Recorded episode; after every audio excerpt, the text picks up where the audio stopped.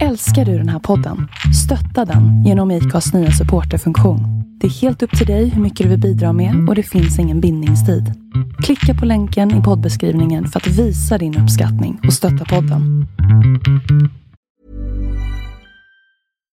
Hey Dave. Yeah, Randy. Since we founded Bombus, we've always said our socks, underwear, and t-shirts are super soft. Any new ideas? Maybe sublimely soft. Or disgustingly cozy? Wait, what? I got it. Bombus. Absurdly comfortable essentials for yourself And for those facing homelessness. because one purchased equals one donated. Wow, did we just write an ad?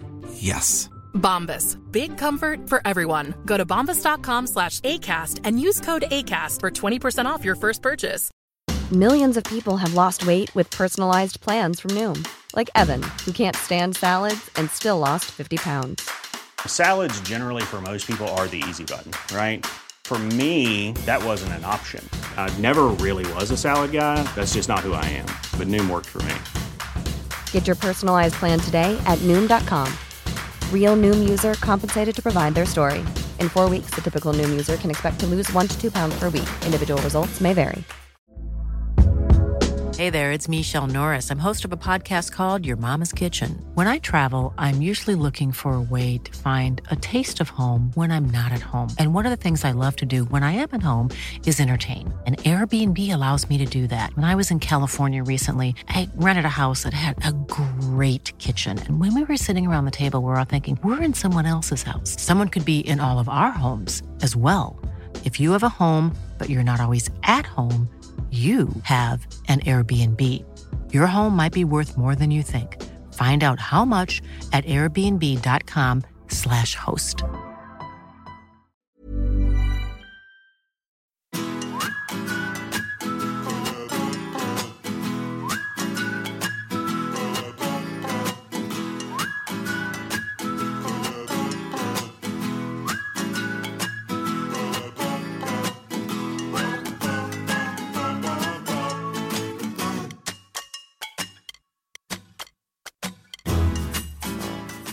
Och välkomna ska ni vara till veckans avsnitt av två låtar och en kändis, Sveriges mest tongivande podd.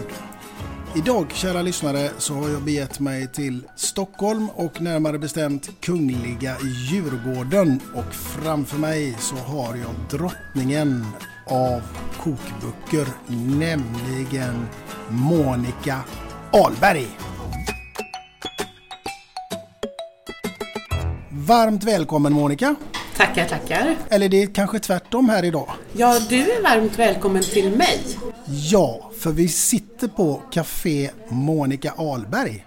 Ja, på Thielska galleriet. Just det, som det så vackert heter. Eh, kära lyssnare, innan vi drar igång här på allvar så måste jag säga, det här är ju lite reklam för dig Monica, men jag har faktiskt suttit här och avnjutit den absolut godaste varmrökta laxen jag någonsin har ätit. Fantastiskt god Monica. Vad roligt. Vad är hemligheten? Ja, hemligheten är ju att den är vald med omsorg får jag säga. Det gör jag med allt som jag serverar. Och eh, den är ju såklart eh, den bästa då av de varmrökta laxarna. Och eh, sen lägger vi mycket kärlek i det vi gör, tillbehören och allting. Och eh, vi vill att det ska vara vackert, för man äter ju med ögonen först som du vet. Mm. Du sa ju redan när jag kom med att åh herregud så gott. Ja. Men det kunde du inte veta då. Nej, men jag såg ju allt annat som ligger här på buffébordet som finns att tillgå och då var det inte så svårt att förstå hur den här laxen kunde se ut. Man fick en bild. Ja, vad bra. Hur är läget med dig idag? Det är jättebra tycker jag. Härligt! Ja. Du, eh, du gjorde ju en jättesuccé en gång i tiden med Rosendals trädgårdscafé. Ja. Det är ju nämligen så att det är Sveriges eh, mest sålda kokbok. Ja, alltså det är den tredje mest sålda genom tiderna faktiskt. Men eh, å andra sidan sett så är det bara vår kokbok och sju sorters kakor som har sålt mer. Så att då tycker jag ju att jag ligger etta. Ja, det, det, det, det, är godkänd, det är en godkänd förklaring. Det är ändå 850 000 exemplar. Ja, det är det faktiskt. Det är hisnande. Verkligen. Hur startade allt det här Monica? Ja, alltså det, det startade ju... Egentligen så är ju hela mitt eh, matliv, höll jag på att säga, bygger på ren tillfällighet eller misstag eller vad jag ska säga. Eh, jag var ju dansare, så jag, min utbildning är ju på Balettakademin och det var helt enkelt därför jag också flyttade till Stockholm, för det fanns bara här. Och jag har alltid tyckt om att jogga och vid sidan av min dans och varje ledig stund så var jag ute och sprang. Jag bodde på Djurgården redan då. Och eh, en dag så sprang jag förbi Rosendal, Rosendals trädgård och det hade jag gjort tusen gånger förut men aldrig tänkt på det och nu kanske ni tänker att men herregud hon kan ju inte vara klok för det vet ju varenda människa vad Rosendal är. Men det visste man inte då för då var det nämligen en ganska bortglömd och förfallen trädgård med trasiga växthus och den enda funktionen då som eh, Rosendal hade det var att några damer från eh, Östermalm kom ner med sina pelargonier så de fick övervintra i växthusen. Men just den här dagen så såg jag faktiskt två unga killar gå runt där och, och hålla på och greja och jag har alltid varit lite nyfiken så jag sprang dit och frågade vilka de var. Och då, det var Paul Borg och Lars Krantz och de började ivrigt berätta för mig i mun på varandra faktiskt vad det där skulle bli. Och tro det eller ej, men det är faktiskt eh, precis vad det blev sen tio år senare får man nog säga. Men jag kommer ihåg att jag tänkte när jag stod framför dem att de kan ju inte vara riktigt kloka. För det verkade vara helt omöjligt att uppnå. Men man kan väl säga att jag från den dagen var deras första, största och enda supporter. Och nu hade jag ju alltid ett mål att springa till när jag var ute och joggade för jag sprang ju dit och frågade hur går det och hur går det och sådär. Och kanske var det så att de tyckte att jag kom lite för ofta för att det hände ju inte så mycket från en dag till en annan. Men, och någon dag sa de väl, men Monica Rom byggdes inte heller på en dag. Sen försvann jag ju ut på någon dansturné och mina engagemang tog ju mig överallt. Och, men varje gång jag kom hem igen så sprang jag till Rosendal. Det var det första jag gjorde. Och jag hjälpte till med vad det nu kunde vara. Hålla en trasig ruta eller gräva i en grop. Eller, det var liksom min bisyssla. Och det ska man väl också säga så här att då när jag tänkte att de kan inte vara riktigt kloka så var det ju något annat också som tog tag i mig och det här tror jag alla vet som har satt sin fot på Rosendal att man får någon slags känsla av att här är gott att vara. Mm. Så att eh, det var ju inte bara det att jag sprang dit för skojs skull utan jag tyckte ju om att vara där också. Sen för att göra en, den här, jag skulle kunna prata om det här i fyra timmar då, olika saker som hände under vägen, men jag kan väl säga att det som blev lite revolutionerande det var att jag eh, var borta i ett helt år. Detta var ju kanske efter fyra år. Det tog ju lite tid det här att rensa upp den här trädgården. Jag fick ett dansjobb i Italien och eh, ja, var borta ett år. Och sen så tänkte jag nu måste jag springa till Rosendal för jag hade också bestämt mig för att jag skulle sluta dansa när jag kom hem därifrån för det fanns bara ett jobb att söka i Stockholm och det var inte riktigt eh, det var liksom inte riktigt det jobbet jag ville ha. För nu hade jag haft så fantastiska jobb i Italien. Jag hade fått dansa med alla stora stjärnor och Ja, så det var, jag, jag tänkte det går inte, jag är mätt nu. Så då tänkte jag någonstans över Tyskland när jag satt på flyget att nej nu slutar jag dansa och blir filmstjärna. det är faktiskt sant. Och just filmstjärna, jag skulle inte bli skådis då utan jag skulle ha en filmroll. Men eh, jag fick faktiskt en eh, ganska snabbt. Jag är den där, eh, det här är en parentes då, men jag är den där eh, tjejen som Reine Brynolfsson aldrig får dansa med i Black Jack, Colin Nutleys film. Sista dansen dansar vi med kärleken och kärleken är nu. Just det. Hur som helst så sprang jag då till Rosendal i alla fall och då hade det ju hänt en eh, herrans massa saker får man säga. De hade rivit ut eh, eh, och lagat och piffat till det största växthuset och börjat göra ett litet café. Och ordningen var ju sådan att det stod en kaka och sen så kunde man lägga lite pengar vad man tyckte det var värt och så ja, så fungerade det. Men just den här dagen när jag kom, då stod det fem personer framför fyra kakbitar.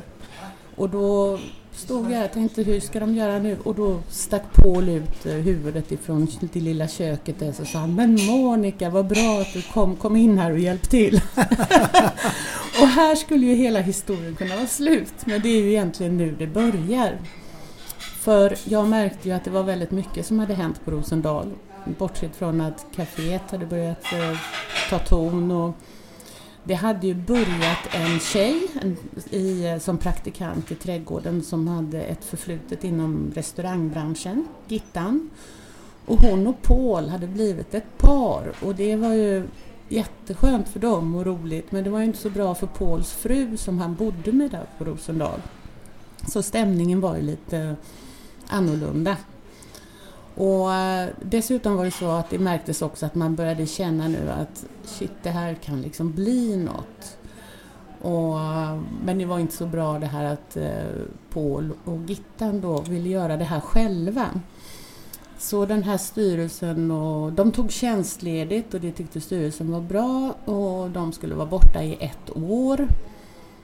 Och det är egentligen här som Lasse kommer in, kommer fram och då säger han till mig att du måste hjälpa oss så vi kan fortsätta driva det här. Och jag tänker ju att han kan inte vara riktigt klok. Jag kan ju inte baka och... För det kunde jag verkligen inte även om jag hade varit liksom behjälplig. Och jag tänkte mycket på det här hur man... Och jag sa det kan jag inte, jag ska ju bli filmstjärna så att det, jag har liksom annat för mig. Men eh, han var ju säker på en sak med mig i alla fall och det var att jag älskade platsen och att jag var väldigt envis. Hade jag väl bestämt mig för någonting så, så nu har jag varit i hela mitt liv, då måste jag liksom klara av det. Jag fungerar egentligen bäst när någonting är svårt eller under press eller hur man ska säga. Men jag gick hem och funderade, hur ska vi göra detta? Och då kom jag på att Lasse och jag skulle åka och provbaka hos några, på några bagerier för då tänkte jag att då kan vi se vem som passar. För jag var fortfarande lite tveksam till att jag skulle göra det här. Men det här var faktiskt en ganska sorglig historia för det var ingenstans dit vi kom där de bakade på riktigt. Detta var ju precis efter det glada 80-talet. Folk hade ju hur mycket pengar som helst men de kunde inte köpa en bulle med smör någonstans så det var ingen som använde det. Var det inte smör och mjölet var liksom någon sorts tillsatser i så att det blev något fluffigt och det var liksom inte på riktigt. Och det, så kunde ju inte vi jobba. Så vi var ganska deppiga efter ett par ställen men sen kom jag på en kille som hade haft en eh, utställning med äppelkakor hos oss på Rosendal. Och då sa jag till Lasse att han måste ju baka på riktigt för att eh, man kan ju inte ha en utställning med äppelkakor om man inte liksom gör det ordentligt. Så vi åkte upp till honom och eh, det började bra med smör och mjöl och allting vi skulle göra, just då äppelpajer. Men eh, sen så sa han till mig så här Monica kan du hämta äppelklyftorna? Och då sa jag äppelklyftorna, ja var ligger de? Ja det är såna där färdigskalade eh, frysta från Holland. De ligger där borta i frysen. Och då sa jag till Lasse, kom vi sticker. Vi har ju 40 äppelträd på Rosendal. Vi kan ju inte använda sådana här äpplen. Så då åkte vi därifrån och vi sa inte ett ord i bilen och sen kom vi ut på Hamngatan utanför NK, kommer jag ihåg. Då tvärbromsade Lasse. Då sa han, nej, nu vet jag bara en. Ja, vad bra, sa jag. Vem är det? Ja, det är du, sa han. Och då tänkte jag, nej men det här går inte. Men, och det här var i januari och på den tiden så var ju Rosendal stängt. Januari, februari, mars. Alltså det skulle öppna då i april. Och, så, och det bara öppet på helgerna. Så jag tänkte, men jag har ju lite tid på mig ändå. Jag kan nog lära mig det här. Det och så kom jag på att min farfar var ju faktiskt bagare. Så att jag hade ju någonting i generna. Så, Så jag sa då, okej, okay, jag hjälper er så att ni kan öppna här i april, men sen måste ni hitta någon annan för jag ska ju bli filmstjärna. Och han sa ja till det. Och så började jag baka och eh, jag bakade och bakade och bakade och alla som var involverade i Rosendal skulle ju smaka. Det var ju massor med volontärer och allt som höll på där hela tiden. Och eh, vi var ju ett väldigt engagerat gäng får man ju säga och vi var ju så pass, alltså vi var extremt olika. Ingen av oss gjorde egentligen det som vi var utbildade för mer än Lasse får jag säga.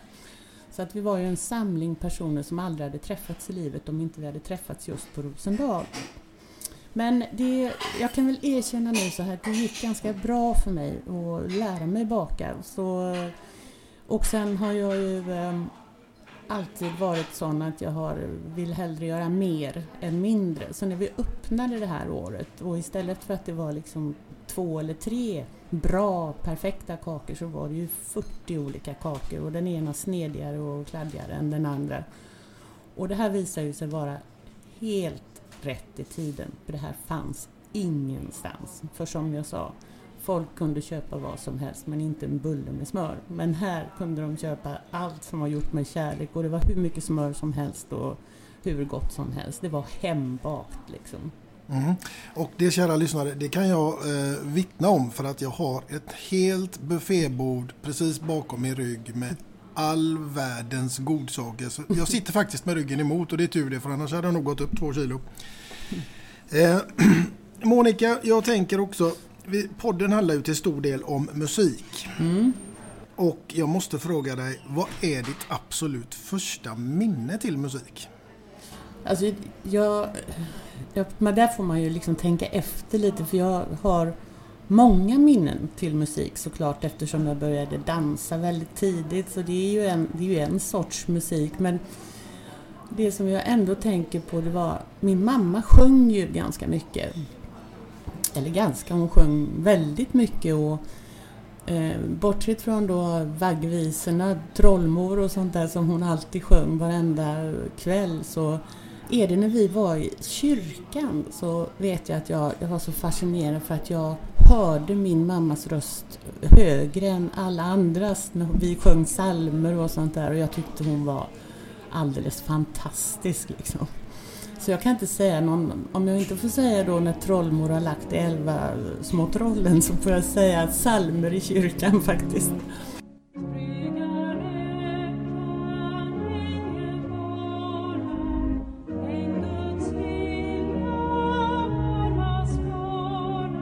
Ja, nej, men det, det är ett bra fint minne. Mm, det är det. Mm.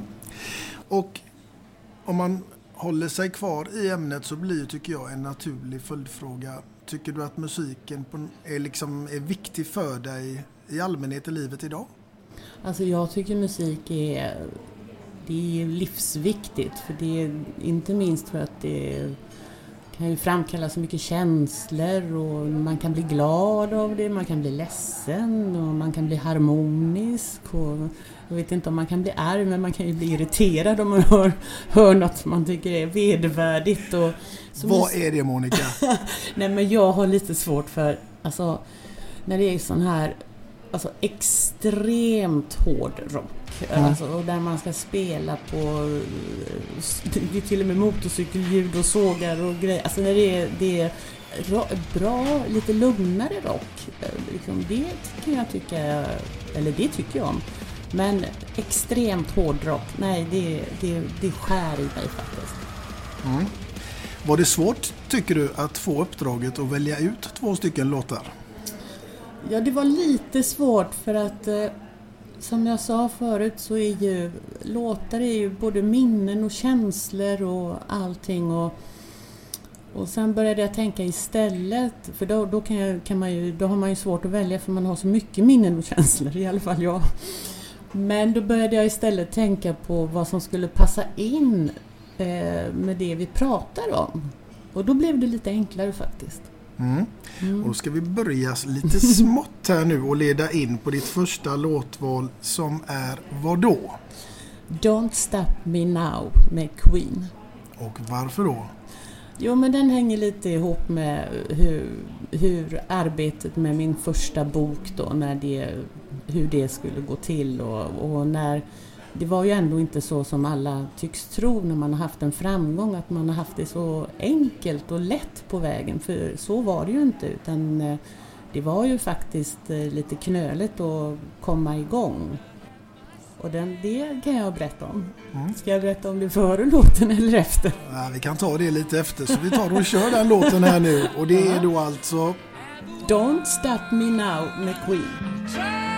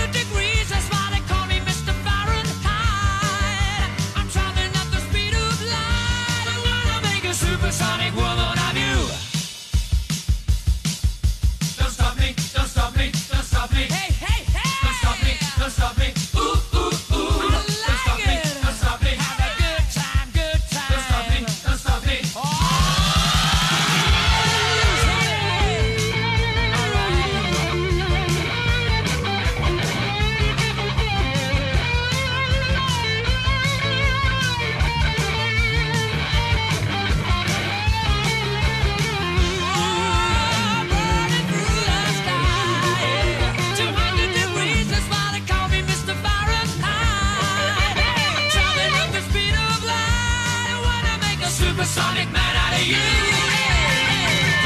Stop me now. I'm having such a good time.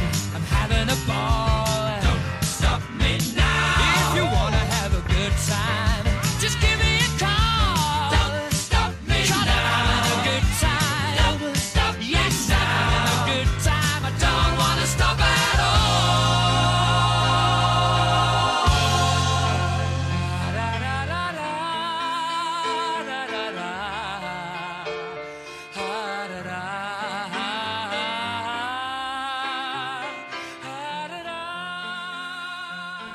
Ja du Monica, vad kände du nu när du hörde den här låten då?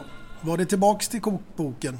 Ja, men den, jag kan väl säga så här också att den är ju lite signifikativ för mitt liv överhuvudtaget. För det sa jag ju också i början att jag gillar ju jag gillar ju egentligen motstånd. Inte så mycket motstånd så att det inte går, men jag vet inte om jag faktiskt har gett upp någon gång. Har jag bestämt mig för att någonting ska gå, då ska det gå på ett eller annat sätt.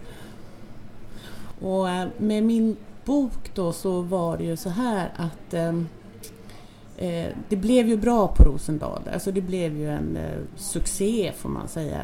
Och jag lärde ju mig som sagt att baka väldigt snabbt. Till och med så bra att kakorna kom ut ur ugnen alldeles för perfekta. Men gudskelov så förstod jag hela varumärket så jag brukade liksom smasha till dem lite innan jag satte ut dem på bordet så att de skulle se liksom så här lite hantverksmässiga ut. Och det, succén var så snabb så att om du tänker att det kom ja, 20 personer första lördagen, så kom det 50 på söndagen och sen var det ju stängt då till nästa lördag och då kom det 100 på lördagen och sen kom det 200 på söndagen. Alltså så fort gick det för detta spred ju sig lite grann som en löpeld i Stockholm då först och främst då. Och en av de första som kunde hänga på Rosendal även när det var stängt och få en kopp kaffe som blev vår första stamgäst. det var Abbe Bonnier, alltså Lill-Abbe som han kallades då. För då. Men idag kallar man ju honom för Stor-Abbe. men han var där, Abbe Bonnier, han var där med sin eh, lilla familj och, och eh, de var ofta ute och promenerade och fick lite kaffe och sådär. Och han sa ju väldigt tidigt till mig att men Monica, ska du inte ta och göra en bok om det här? Och jag tänkte ungefär samma sak som jag tänkte när Lasse sa att det var jag som skulle baka, att han kan ju inte vara riktigt klok han heller. Men någonstans så låg ju det här i bakhuvudet hos mig ganska länge, säkert ett år innan det liksom hände någonting. Men eh, sen var jag i Frankrike på en semesterresa och bodde på ett ställe som heter La Colombe som ligger i Saint-Paul-de-Vence. Och det är ett litet underbart vackert familjehotell och eh, när vi skulle åka hem därifrån så kom vi liksom inte fram i vestibulen för det stod massa kartonger. Och det har ni ju förstått nu att då måste jag fråga igen, vad är det där? För jag måste ju fråga sånt som jag inte vet. Och då sa madammen som stod där, det var mamman i familjen, det här stället drevs av en familj. Hon blev alldeles eh, flammig och så sa hon Åh, det är våran bok, ni måste ha med er ett exemplar till Sverige. Och så tog hon upp en och så signerade hon den och så fick jag den i min hand.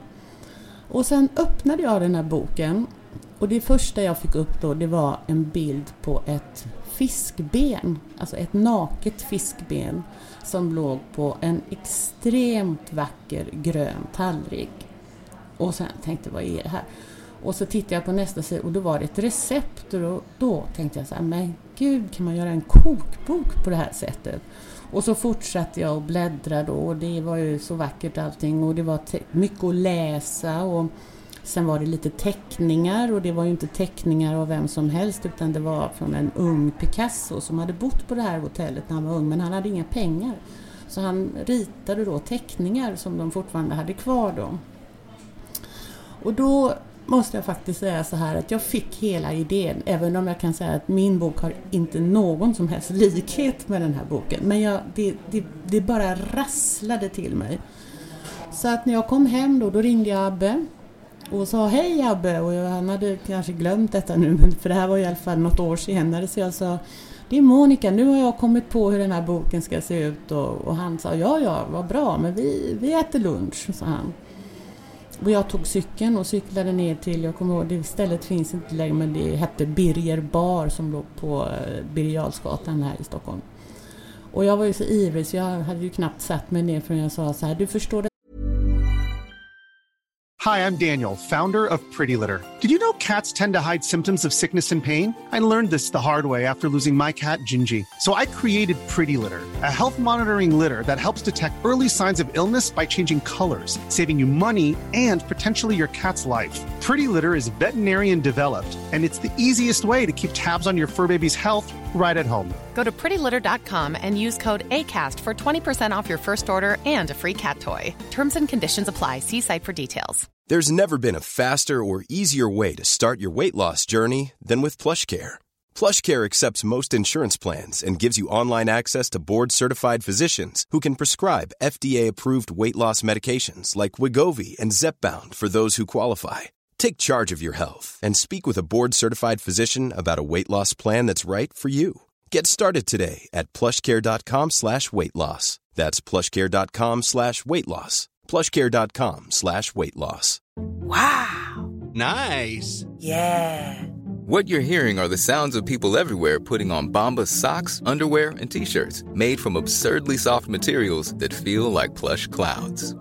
Yeah, that plush. And the best part? For every item you purchase, Bombas donates another to someone facing homelessness. Bombas. Big comfort for everyone. Go to bombas.com slash ACAST and use code ACAST for 20% off your first purchase. That's bombas.com slash ACAST. Code ACAST. Planning for your next trip? Elevate your travel style with Quince. Quince has all the jet setting essentials you'll want for your next getaway, like European linen, premium luggage options, buttery soft Italian leather bags, and so much more. And is all priced at 50 to 80% less than similar brands. Plus, Quince only works with factories that use safe and ethical manufacturing practices. Pack your bags with high-quality essentials you'll be wearing for vacations to come with Quince. Go to quince.com/pack for free shipping and 365-day returns. Millions of people have lost weight with personalized plans from Noom, like Evan, who can't stand salads and still lost 50 pounds. Salads, generally, for most people, are the easy button, right? For me, that wasn't an option. I never really was a salad guy. That's just not who I am. But Noom worked for me. Get your personalized plan today at Noom.com. Real Noom user compensated to provide their story. In four weeks, the typical Noom user can expect to lose one to two pounds per week. Individual results may vary.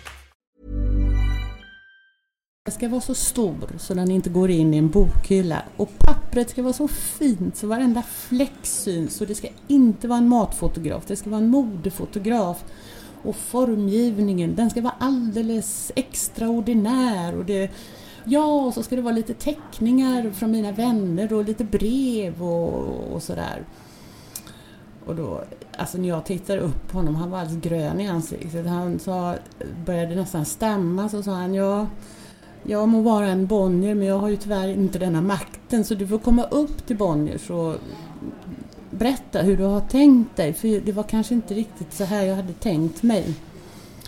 Och det gjorde jag. Inte bara en gång utan tre gånger utav den anledningen att de kunde faktiskt inte säga vare sig ja eller nej för att eh, alla var ju lite chockade tror jag. För, och jag kan väl förstå dem så här i efterhand. Vem var jag? En dansare som hade börjat baka i en trädgård och sen skulle jag göra en bok som var större och dyrare än någonting annat som hade gjorts tidigare.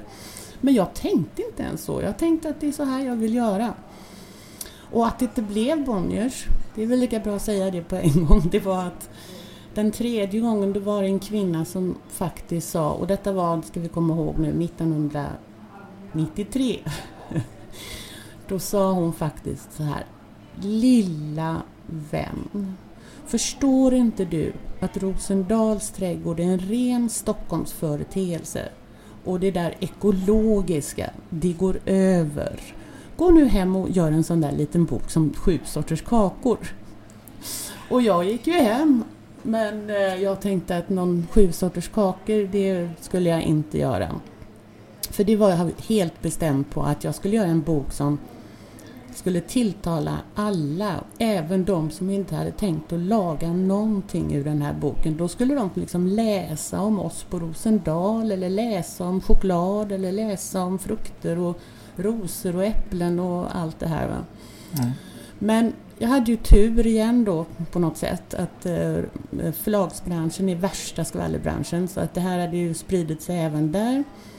Och det var ju innan mobiltelefonernas tid så man fick ju komma hem först innan man fick ett telefonsamtal. Men jag kom innanför dörren och då ringde en man som hette, för han finns tyvärr inte mer, eh, Lars Hjalmarsson. Och han hade ett litet förlag som hette Tidens förlag. Och det var ju kanske lite märkligt att han ringde just till mig då för eh, det förlaget gav ju ut mest politiska böcker. Alltså ja, de hade någon bok om vävning men annars var det politiska böcker i socialistisk anda som Per Albin och jag och sånt där. Men då sa han till mig Hörru du, jag har hört att du har en bok. Kom, du, kom upp till mig så ska du få svar direkt. Och det förstod jag ju då att han trodde att jag hade, liksom, jag hade allting färdigt men det sa jag ju inte att jag inte hade. Utan jag tackade för det och sen så åkte jag upp till honom och sa exakt samma sak som jag hade sagt till Abbe och till Bonniers. Och sen berättade han för mig tio år senare att när jag gick ut från det rummet så sa hans sekreterare Lasse, den där boken är bäst att du gör för annars gör hon den själv. och det gjorde han, så han, han eh, sa ja till detta. Nu får jag väl erkänna att, eh, eller också säga till honom i himlen där att han var ju en extremt modig man för den blev ju nämligen dubbelt så tjock och dubbelt så dyr som vi kom överens om. Och inte nog med det så skulle den ju kommit då till Bokmässan 94 så den fyller faktiskt 25 år här nu i år då, 2019. Mm, och den finns att beställa fortfarande? Absolut, det gör den. Men i alla fall, så när vi kom till bokmässan då och vi var ju helt eh, galna får man säga. För det vet alla som har varit på bokmässan så förstår de hur crazy det är att bygga ett växthus och by försöka bygga ett Rosendal där. Men det hade vi gjort i alla fall. Och eh, dessutom så var det så illa att vi inte hade en bok för den var försenad. Vi hade en dummy med de fyra första sidorna. Men jag hade något annat som, som också intresserade folk. Jag var gravid med min, mitt första barn och det var tydligen också jättespännande. Och då kan man ju se vad en eh, mediavåg kan ge i PR eh, utan att man ens har gjort någonting åt det. Så det var jättebra för oss och inte nog med det så kom det ju en man över från Bonniers och sa får jag titta i den där boken. Han visste ju inte då att det bara var fyra sidor men det räckte för honom de fyra sidorna för han sprang tillbaka till Bonniers och sa fan också den där boken skulle vi ha gjort. Ja, det kan man förstå nu så här i efterhand. Ja. Då är det lätt att vara Men han klok. förstod det redan då på fyra sidor så det var ju... Underbart Ja. Monica. Ja. Du, eh, vi ska blicka tillbaka lite till eh, ämnet musik. Och då tänker jag när du står där i köket och du ska få till en sån där fantastiskt god maträtt. Mm. Vilken typ av musik sätter du helst på då? Eller till och med någon låt kanske? Det beror på vilken dag i veckan det är. Ja, ska vi slå till på en fredag tänker jag? ja. Nej men då tycker jag alltså lite eh, cocktailmusik, liksom, lite skön jazz eller lite sådär. Inte, då vill jag inte ha för eh, poppigt och uppåt utan jag vill ha liksom någonting som man går och nynnar på liksom. Mm. Och du ska bjuda hem någon på middag Mm. och den här personen har inte ätit din mat tidigare. Mm. Vad bjuder du på då?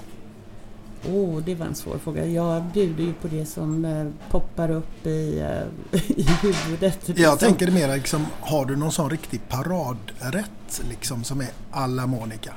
Anders, allt jag gör är gott. Monica, jag har mycket att testa hör jag. Nej, men eh, en sak som jag, eh, ett, ett råd eller en sak som jag har lärt mig på vägen såklart, det är ju att ska man ha en middag hemma så ska man ju inte överarbeta för då är man ju helt slut när gästerna har gått. Och du har ju en middag för att du vill träffa dina gäster, inte för att du ska stå i köket. Så att ehm, jag försöker att göra det enkelt för mig. Mm. Men gott blir det. Ja, Mm. du vill inte avslöja vad? Nej, jag har ingen sån. eh, Jag ska ju faktiskt ha en middag här nästa helg. Men jag har inte bestämt vad jag ska laga. Nej. Mm. Du eh, Monica, vi ska ta och gå tillbaka lite i tiden också. För att du är ju faktiskt inte en Stockholmstjej. Nej. Nej. Nu har jag visserligen bott här i större delen av mitt liv. Jag flyttade ju hit eh, när jag var 19 för att jag skulle gå på Balettakademin. För det fanns inte i Göteborg och jag ville egentligen flytta innan gymnasiet men jag fick inte det för mina föräldrar. Men jag löste det genom att jag fick ett dansjobb i Göteborg under tiden. På Lorensberg som Git Gays geisha. Oj! det lät avancerat. Ja. ja. Nej men det var jätteroligt. Ja, det tror jag säkert. Mm, mm. Det är inte så farligt som det låter. Det var en ballett på fyra tjejer och två killar men vi var... Och så var det primadonnan Git Gay i mitten. Det låter det. Mm. Du, eh, vi ska börja närma oss lite ditt andra låtval som jag... Jag har mina aningar. Mm. Men eh, jag ska inte gissa utan du ska givetvis få både presentera och berätta varför du har valt den här låten. Men det känns som den har lite med ditt tänk att göra vad det gäller mat. Absolut. Ska jag säga vad det är? Tycker jag. Sol, vind och vatten med Ted Gärdestad. Och eh, jag kan väl säga det att jag hade egentligen kunnat ta eller så här, den låten är ju så, innehåller ju så mycket. Dels så handlar den ju om eh, vår natur men den handlar ju om kärlek också. Och den är ju, man kan tolka den på så många olika sätt. Men eh, just eh, sol, vind och vatten, höga berg och djupa hav. Det är ju liksom det är ju allt i mig om man säger så. Jag är ju född på västkusten och har bott mycket på Marstrand och öarna runt omkring och sådär. Så att det är, jag älskar helt enkelt västkusten. Jag, jag kan inte bada här uppe i Stockholm för det är, det är en sån skillnad på vatten så det går inte.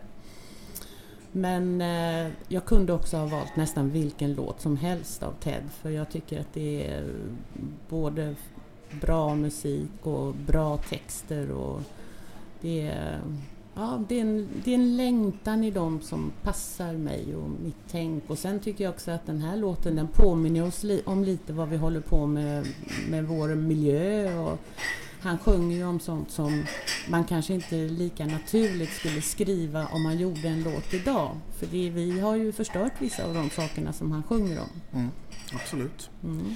Då tar vi och lyssnar på Monikas andra låtval här tycker jag som då är alltså Sol, vind och vatten med Ted Gärdestad.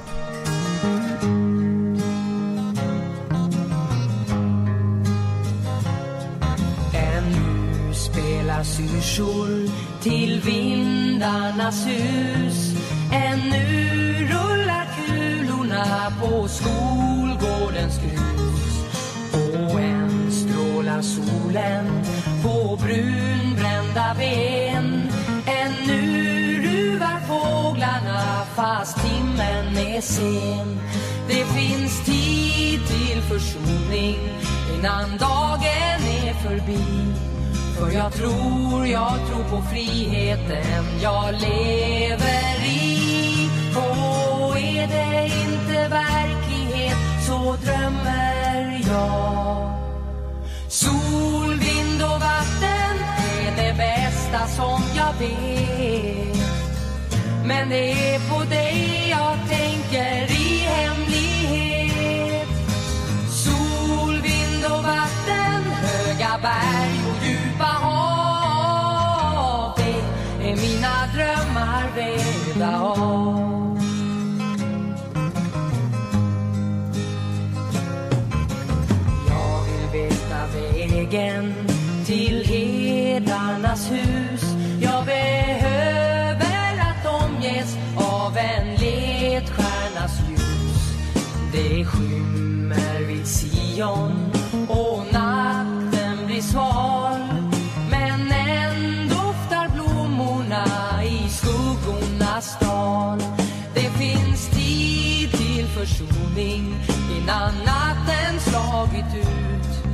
Jag tror, jag tror att livet får ett lyckligt slut. Och är det inte verklighet så drömmer jag. Sol, vind och vatten är det bästa som jag vet. Men det är på dig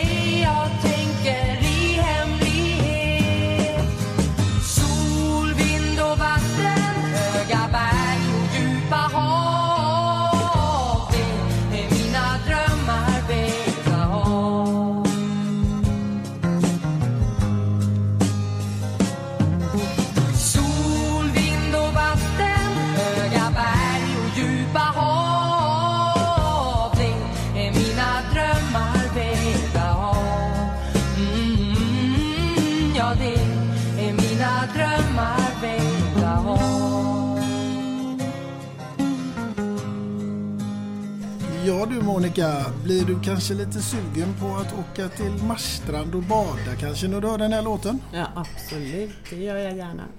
Men eh, jag åker ju mer till Marbella nu då. Just det, Ja. där har du ju också ett ställe som du eh, brukar vara på. Ja, det har jag. Jag har ett eh, hus, eller jag får väl säga ruckel, i Gamla stan i Marbella. Men eh, jag tycker det är underbart faktiskt. Jättespännande stad. Eller, det händer väldigt mycket där nu och Malaga nära och Sierra Nevada. Du kan åka, åka skidor, du kan åka ner och surfa i Tariffa. Och, Nej, jag tycker det är jättespännande. Så att, eh, och sen är det ju så här också att de senaste åren då, jag kan ju vara ledig ganska ofta men inte så länge i taget för jag har ju så mycket engagemang och grejer runt omkring mig. Men de senaste gångerna då när jag kom till Marstrand då var det antingen så var det sol men då var det storm. Mm. Och var det inte storm så var det regn och man kunde inte åka båt. Och, för jag kan liksom inte finna ett nöje i att sitta på en båt och hålla i mig i en storm. Det är, inte, det är inget bekvämt för mig. Och då kände jag lite grann så här att nej, jag måste ha någonstans att åka när jag, som, jag, som är lätt för mig att ta mig till och sen att det faktiskt är väder så att jag kan vila och inte så att jag ska sitta och hålla i mig i en storm på en akter.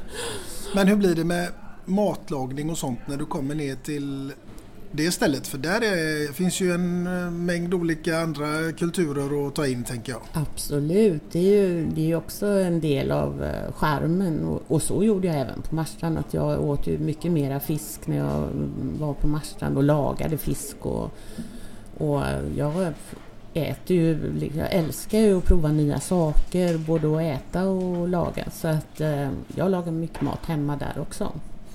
Mm. Faktiskt. Ja. Jag måste fråga Monica, hur kommer det sig att du hamnar här på Tilska galleriet? Ja, det undrar jag faktiskt också ibland. Det var ju nämligen så här att jag bodde granne här eh, och jag hade fått frågan eh, flera gånger under tio års tid om inte jag kunde komma hit och göra någonting åt. Det fanns ett litet café i badrummet här borta, i bankirens badrum som det kallas. Det är därför mitt eh, ja, bolag som driver Café Monica Ahlberg heter Bankirens badrum och det är liksom lite konstigt. Men hur som helst så, eh, jag hade ju slutat på Rosendal. Det är faktiskt, eh, vad är det nu, 18 år sedan idag, 19. Eh, av den enkla anledningen att en dag när jag åkte till Rosendal så kände jag så här, shit, nu är jag på väg till jobbet. Det är nämligen så att jag har haft den stora förmånen i mitt liv att eh, syssla med det som jag faktiskt hade gjort ändå. Och sen så har jag på något egendomligt vis liksom kunnat leva på det. Och dessutom så var inte det hela anledningen. Jag hade också fått flera barn. Jag hade eh, tvillingflickor som var nyfödda och med William så var jag inte mammaledig någonting i stort sett. Jag la honom under degblandan och fortsatte. Men han har blivit en himla bra kille så det kan jag säga som ett bra uppfostringstips. Men nu fick jag två flickor och nu hade jag tre barn och jag tänkte jag kan ju inte vara borta jämt och, och ja, så att jag dessutom började få massa uppdrag, alltså föredrag och kurser och så jag kunde liksom jobba hemifrån och göra mina böcker hemifrån och, och sköta mina barn och allting. Dessutom kunde jag ju tjäna dubbelt så mycket pengar som jag gjorde på Rosendal. Jag var ju bara anställd på Rosendal också så att jag eh, ja, mitt liv blev liksom väldigt annorlunda. Men framförallt så, så var jag lite mätt. Jag var inte lika hungrig längre. För att mitt mission i livet det var ju att göra ja, randiga marmelader och prickiga mos. Och när, när det blev så stort som det blev så hann man inte ägna sig åt sådana saker utan det var, blev mera produktion. Och jag trodde aldrig att jag skulle driva ett café igen. För hade man gjort den resan som jag hade gjort med Rosendal, då aktar man ju sig väldigt noga för att göra om någonting som inte blir lika bra. Men hur som helst så eh, kom det till slut en fråga. Tilska hade en ny styrelse. Och man hade bestämt då att där vi sitter nu, som nu är då Café Monica Arberg, det är ju inte det här badrummet längre då, utan det är före detta intendentvåningen. Då sa de att om du kommer till oss så ska du få ett stort café i och vi ska bygga ett riktigt bra kök och så här. Och då, eh, jag hade precis bestämt mig för att skilja mig också så jag tänkte att det där kan ju faktiskt vara ganska bra att jag gör. Så jag tackade ja. Sen får jag väl erkänna att, eh, och det finns säkert någon som hör det här nu som läste i alla Sveriges stora tidningar vilket herrans liv det blev på det här stället. Så att jag får säga att det blev ett, eh, en turbulent start. Eh, minst sagt. Människor visade sig från sina allra sämsta sidor. Men eh, det gick ju bra för mig till slut i alla fall. Och eh, jag har inte ångrat en dag att jag eh, gjorde detta. För eh, som jag har sagt tidigare i det här programmet så vill jag ju övervinna svårigheter. Och eh, man kan också säga så här att på ett sånt här ställe så märks det ju om det har kommit ett bra café. För det har ju blivit eh, väldigt mycket populärare, hela, mm. både museet och allting. Och vi, det går riktigt bra för oss. Så det är bra. Mm. Ja, det har varit väldigt mycket folk här idag bara under den stunden jag har varit här. Ja, idag har det faktiskt inte alls varit mycket folk. Då ska du se när det är mycket folk. Då, är, då. då är det kö ner för trappan. Mm. Eller kö utanför muren och ner till bussen innan vi öppnar. Oj då. Ja. Då så. Ja. Sen måste jag säga Monica faktiskt att du är en eh, kvinna som verkar tycka om och är duktig på att sätta färg på saker och ting. Mm. Eh, och då menar jag också liksom när man tittar på hur det ser ut här. Det är så färgglatt och Mm. snyggt och charmigt. Men, men liksom, det måste vara någon ådra för det speglar ju också lite dina kokböcker och allt det här. Absolut, nej men jag är ju... Jag hade kunnat syssla med vad som helst som är skapande. Alltså jag tycker ju om att göra vackra saker. Är, så är det ju. Att det, det, och det är ju också så att när jag till exempel gör mina kokböcker så är jag en sån där jättejobbig människa. Jag lägger mig i allt. Alltså jag lägger mig i vilket papper det ska vara och det är jag som stylar och hur det ska vara. Och det här var ju faktiskt inte helt lätt med Rosendalsboken för det var ju innan det digitala, vad heter det, innan man kunde sitta framför en bild på lite äpplen och säga kan jag få lite rödare äpplen eller utan det gick ju inte utan då fick man ju ta om den här bilden. Så att eh, ja, nej men jag, jag tycker om när det är vackert. Det ska, det ska ge dig någonting. Du ska köpa en vacker burk marmelad och den ska vara god och du ska bli glad av den. Och sen kommer du till mig och säger tack vad gott det var. Då, då är ju alla nöjda. Och det är jättekonstigt faktiskt att jag har ju aldrig känt egentligen att jag har bytt jobb. Det låter ju inte klokt för förut var jag dansare då och nu håller jag på då med mat eller andra saker. För mig har det liksom varit hela tiden i och med att det har varit jag. Jag, jag känner mig varenda dag som jag står på en scen faktiskt. Det gör du ju till viss del. ja. ja. Ja. ja, jag pratar med alla. Ja. Och eh, du sätter ju färg på den här podden också genom att medverka och jag hoppas att ni lyssnare där ute nu har fått en liten inblick av hur det ser ut hos Monica Ahlberg och på hennes café. Det hoppas jag också faktiskt. Annars så kan de ju faktiskt komma hit. Det är en bra idé. Ja. ja. Hör ni det nu? Kom hit. Alla är välkomna.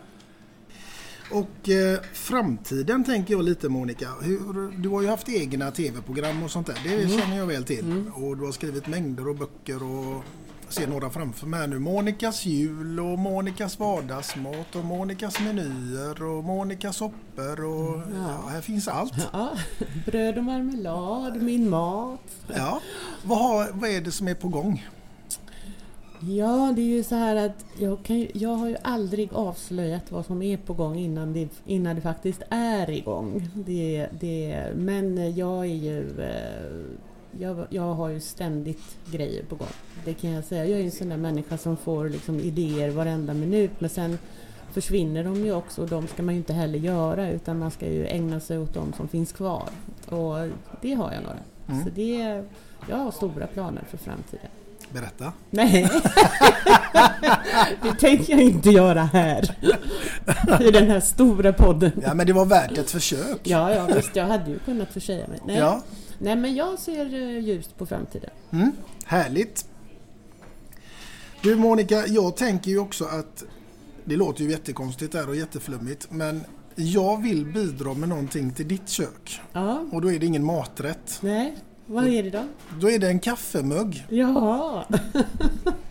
ja. För kaffe dricker du ju. Ja, Ja. Och då är det så att det står två låtar och en kändis på den. Och du har också ditt namn ingraverat som ett minne ifrån denna trevliga stund. ja, det är ju fantastiskt. Vad glad jag blir. Ja, Ja, den hoppas jag att du kommer att ha på en speciell plats i köket hemma. det ska jag ha. Tack så mycket. En stor, stor ära att få ha dig med här som gäst i vår podd eh, Två låtar och en kändis Monica.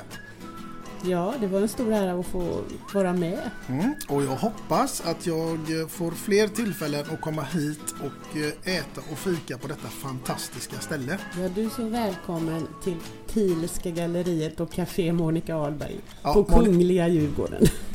Monica skrattar här nu. Vi, vi tar det och re- reder ut det här en gång för alla Monica. Det var ju så här att vi, jag råkade säga Tielska.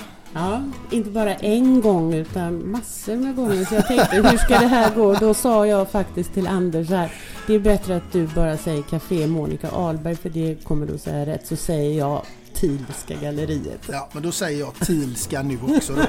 Kom Det- till Tielska hörni. Ja, det är bra. Tack så mycket för denna gång eh, kära Monica och alla lyssnare och jag hoppas naturligtvis att ni finns med oss i vårt nästan nästa avsnitt av Två låtar och en kändis. Tills dess, ha det gott där ute. Hej då! Hej då!